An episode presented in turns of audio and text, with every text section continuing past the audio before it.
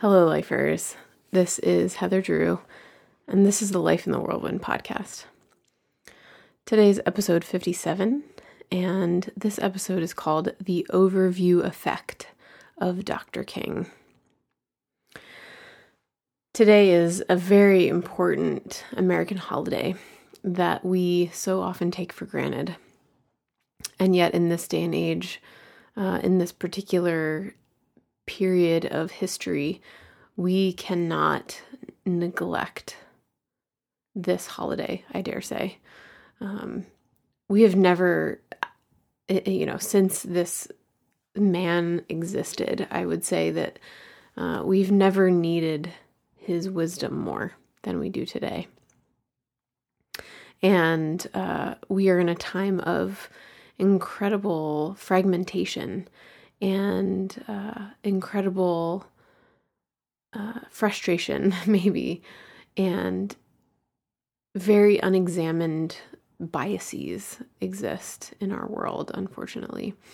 So I thought today that we could do an episode that could be as honoring as possible to this man, Dr. King, who gave every ounce of his energy, for the most part, to something that was bigger than himself and something that, you know, was there to far outlast him. And uh, we need to embody and embrace his dream, which was cast and uh, envisioned so long ago. So, uh, why do I call this the overview effect of Dr. King? First of all, I'm going to go back to something that we talked about at the Winter of Listening retreat. So, if you were there, this is a repeat, but uh, it's so good, it's completely worth the repeat, in my opinion. Uh, so, what I'm about to say sounds unrelated, but bear with me. I promise you it is related to Dr. King. So, I was recently listening to a podcast about space. and one of the things that I was hearing in this podcast was a, a little bit about the first mission to the moon. And one of the first astronauts that went to the moon was Jim Lovell. And um, Jim Lovell had this experience, and he, you know, he sort of talked about this in various interviews and things like this where he talked about how, um, you know, a lot of people go talk about space travel as, you know, a lot of people like to hear about, like, oh, what do the astronauts eat? What do the astronauts do when they're sleeping? Like, how do they sleep? How do they go to the bathroom? Those kinds of things. Those are things that we see, you know, when when space travel began this is the kind of thing that people tended to publish in the news or on video clips. You know, there's all these miraculous floating bodies uh, in spaceships. And that's sort of the focus is this, you know, what do astronauts do in space? But one of the interesting things about this interview that I heard with Jim Lovell is that he was very focused not on what astronauts do in space, but more on what is seen when in space. So, Jim Lovell had, I'm talking about Jim Lovell, but this is an experience that any astronaut who has been off of Earth has experienced, and that there's actually, it's so common that there's actually a name for it, and it's called the overview effect. And uh, I'll tell you what that means in a second. So, so, so, so all these astronauts who have, you know, been in on in space travel uh, away from Earth, what happens is that they look out the window. There's sort of this moment that is described where they look out the window and for the first time, and Jim Lovell was one of the very first people who ever experienced this they look out the window and they see the earth in full view for the first time. And what this does to people, these astronauts who are in space, is they sort of have this it's a collective moment. It's actually described very similarly among every astronaut, among every nation and every continent who has ever been in space, where there's this very clear description of we we look and we see this uh, fragile oasis. One person described it as it's this this place where we live. And uh, the way Jim Lovell experienced it is, you know, he says we something like we went to the moon to find the moon, but what we found was the earth. So it's this sort of moment of, you know, he describes like looking out the window and thinking, here we are thinking we're going into space, but we've been in space the whole time.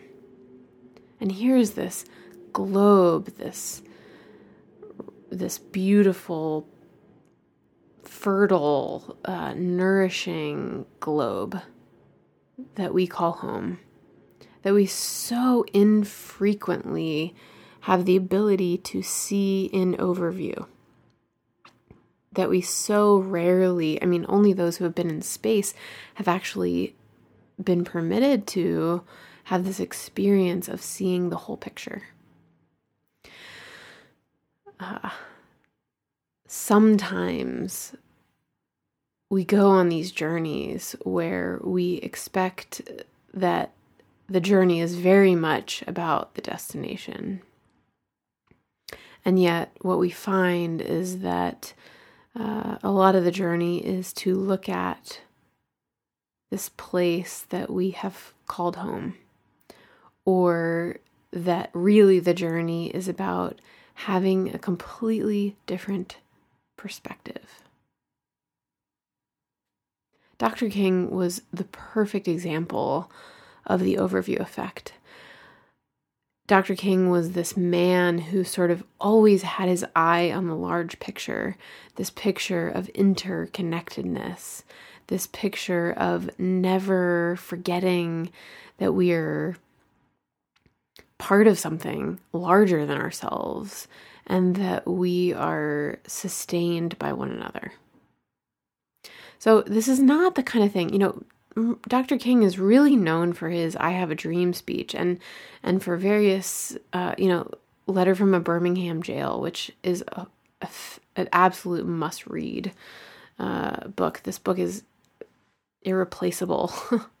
uh, please read it if you're able. Uh, no, you're all able. So if you can make this happen for yourself, that you can read this book, Letter from a Birmingham Prison, um, where he writes these letters uh, and they're so full of wisdom and overview of the human condition, what this interconnectedness uh, feels like and needs to be, and what we lack, and when we do not have this interconnected experience with each other. So, one of the I actually mentioned this in my previous episode last week, but um, Dr. Martin Luther King preached a sermon on Christmas Eve of 1967. And it was an incredible sermon. It was at his home church in Atlanta, Georgia, and uh, it was about a half an hour. And it's on YouTube, actually, of course, because that's what we get to experience in these days is that most things are posted on YouTube. So, um, in, a, in just a few moments, I'm actually going to play a clip, a short clip from this sermon of Dr. King's. But one of the things that I find so fascinating about this sermon is that he connects so clearly with our need for each other. He he so clearly lays out this um, inability to live without a perspective of how much we rely on one another. And uh, you'll hear in a little bit uh, what that, you know, how he says this and what he talks about. But it's such a it's such a helpful perspective. And again, I can't you know, I know that every time and every era is crazy in its own respect and has its own fears and, um, you know, opportunity for insanity. but, um, just that just that he was able to channel this need for interconnectedness and and I can't I just can't ignore how badly we need that today. Uh, with things like DACA happening, and uh, you know this this movement to remove human beings, like fellow human beings, from our from our country, simply because they're different. Um, we so easily ignore the similarities that are there between us. And um, you know, I did this Unity series not that long ago on this on these episodes, and uh, we talked about what it means to be connected and united. Uh, and this is such a big part of it is interconnectedness. You know, there's no such thing as me without you. And last week we talked about, you know, I need you I need your eyes and your perspective to see differently because I can't see as clearly by myself as I do with you. So, uh, without too much uh, pomp and circumstance, may I introduce to you a short clip from Dr. Martin Luther King's 1967 Christmas Eve sermon in Atlanta, Georgia. We have experimented with the meaning of nonviolence in our struggle for racial justice in the United States.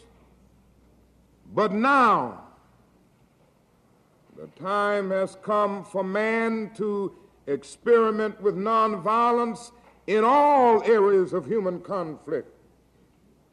And that means nonviolence on an international scale.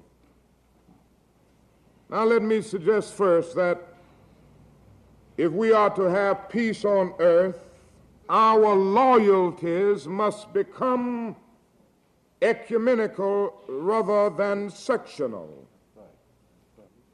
No individual can live alone, no nation can live alone, and as long as we try, the more we're going to have war in this world. The judgment of God is upon us. Yes, sir. And we must either learn to live together as brothers, or we're all going to perish together as fools.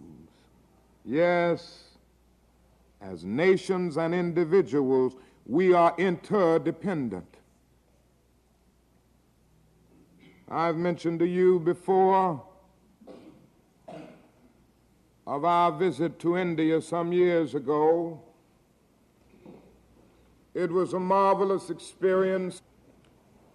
But I say to you this morning that there were those depressing moments.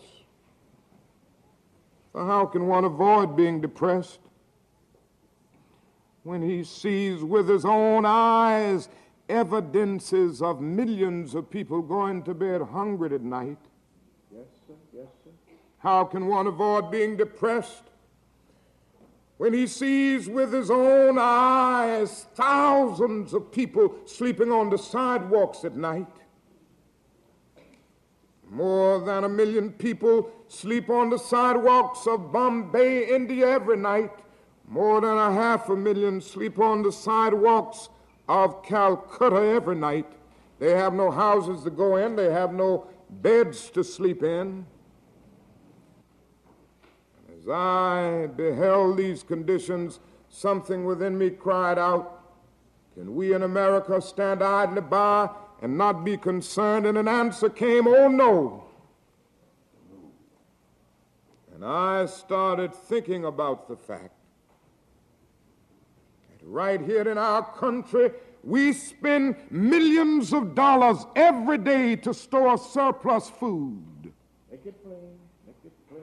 And I said to myself, I know where we can store that food free of charge in the wrinkled stomachs of the millions of God's children in Asia and Africa, Latin America, and even in our own nation who go to bed hungry at night.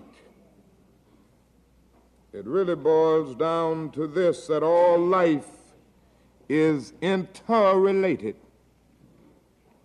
We are all caught in an inescapable network of mutuality, tied in a single garment of destiny, and whatever affects one directly yes, sir.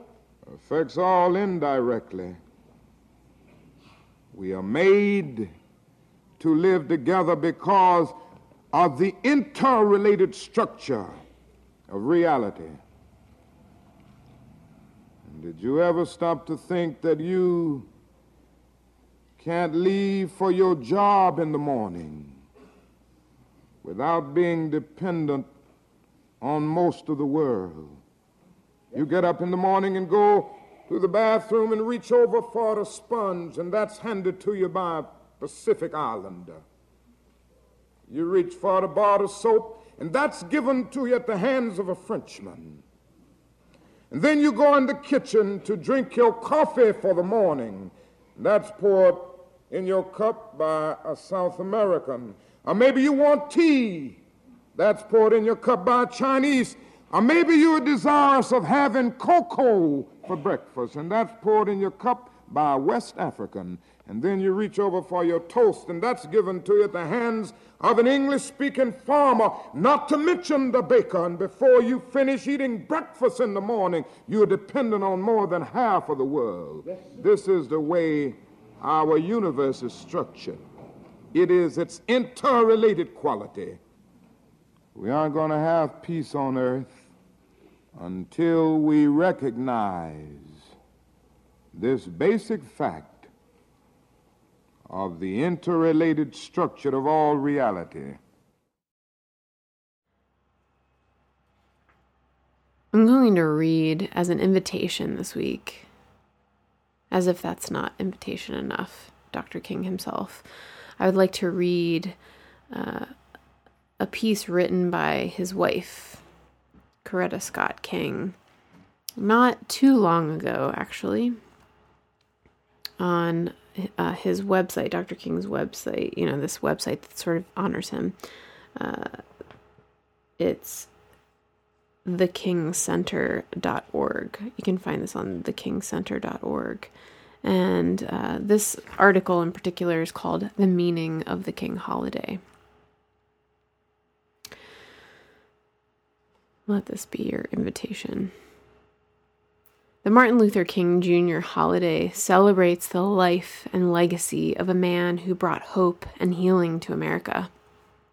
We commemorate as well the timeless values he taught us through his example the values of courage, truth, justice, compassion, dignity, humility, and service that so radiantly defined Dr. King's character and empowered his leadership. On this holiday, we commemorate the universal unconditional love, forgiveness, and nonviolence that empowered his revolutionary spirit. We commemorate Dr. King's inspiring words because his voice and his vision filled a great void in our nation and answered our collective longing to become a country that truly lived by its noblest principles. Ugh. Yet Dr. King knew that it wasn't enough just to talk the talk, that he had to walk the walk for his words to be credible. And so we commemorate on this holiday the man of action who put his life on the line for freedom and justice every day, the man who braved threats and jail and beatings, and who ultimately paid the highest price to make democracy a reality for all Americans. The King holiday honors the life and contributions of America's greatest champion of racial justice and equality. The leader who not only dreamed of an integrated society, but who also led a movement that achieved historic reforms to help make it a reality. On this day, we commemorate Dr. King's great dream of a vibrant, multicultural nation united in justice, peace, and reconciliation. A nation that has a place at the table for children of every race and room at the inn for every needy person.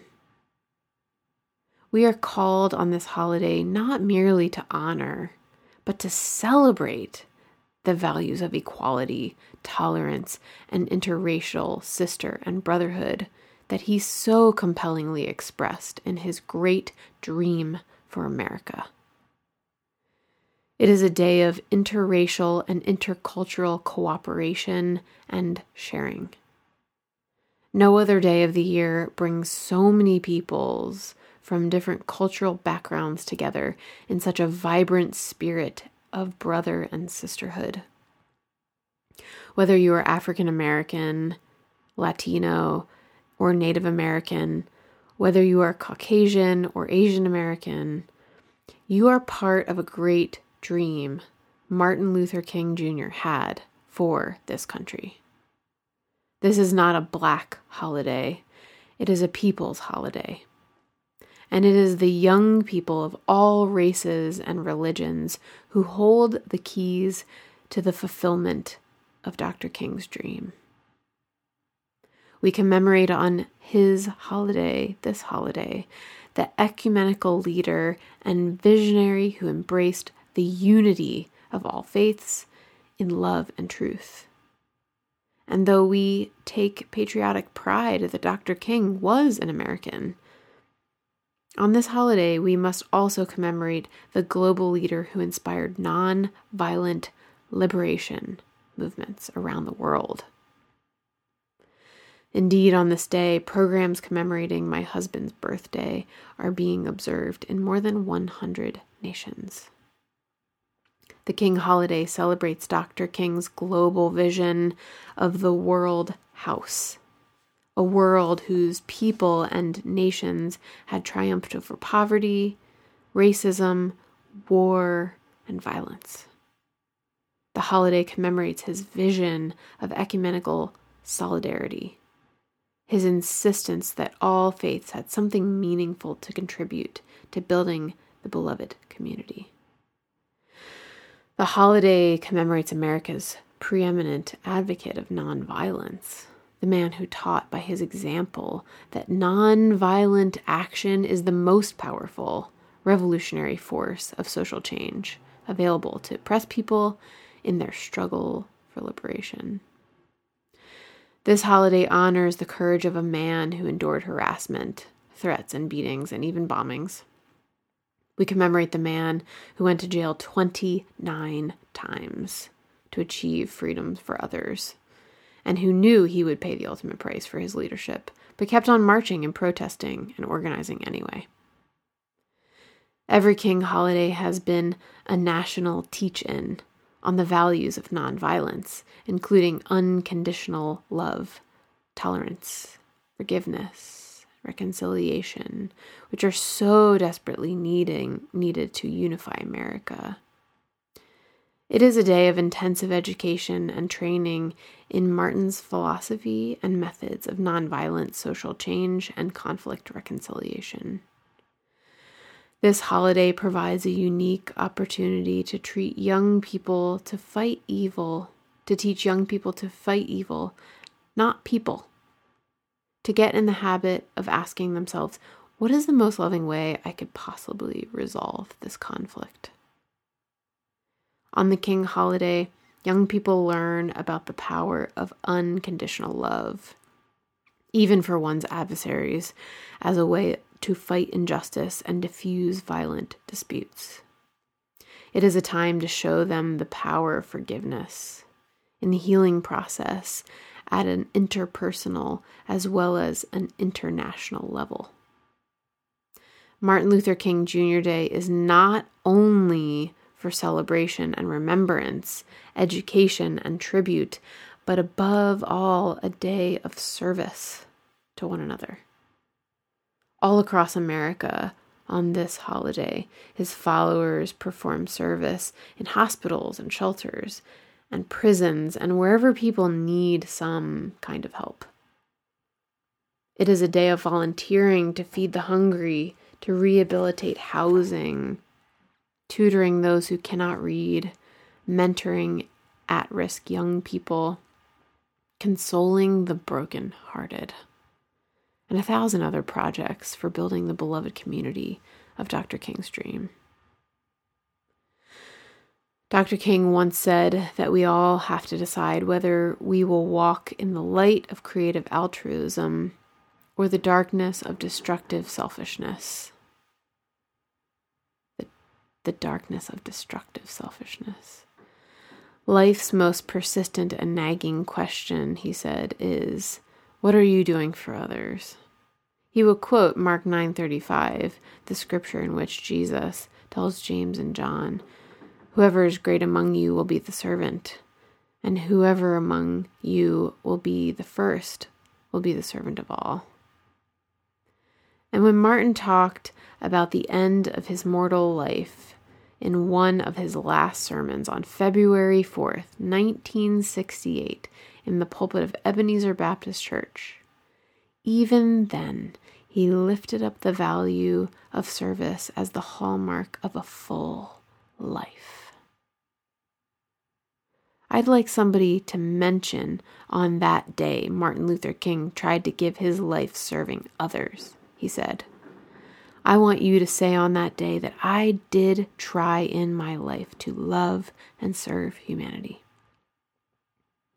We call you to commemorate this holiday by making your personal commitment to serve humanity with the vibrant spirit of unconditional love that was his greatest strength and which empowered all of the great victories of his leadership and with our hearts open to this spirit and unconditional love, we can indeed achieve the beloved community of Martin Luther King Jr.'s dream.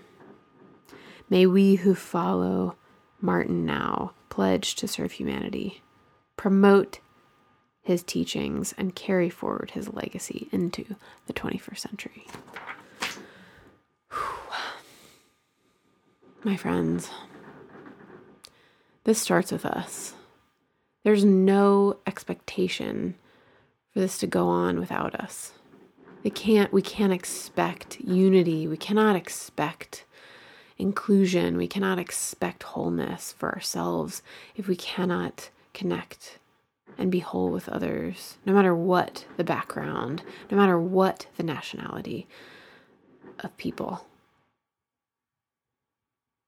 this picture of, you know, people leaving planet Earth and looking back and seeing this planet, realizing this overview effect, this picture of, you know, this zoom out of how interconnected and important we are to each other.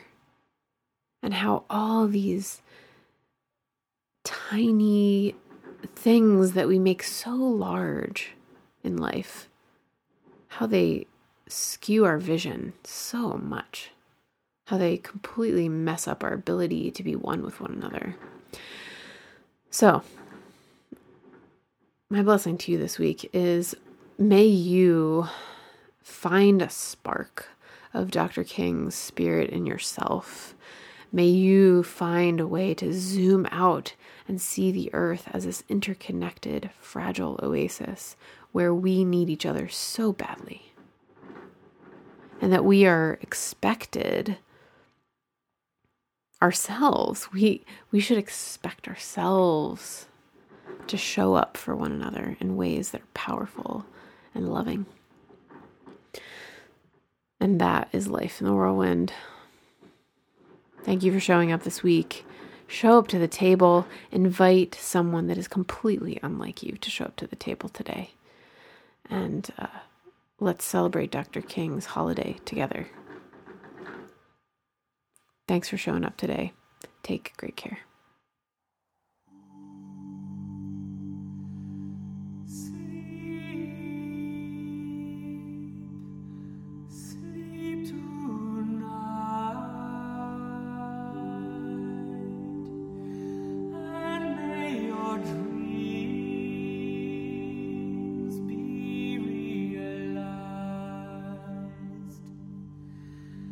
If I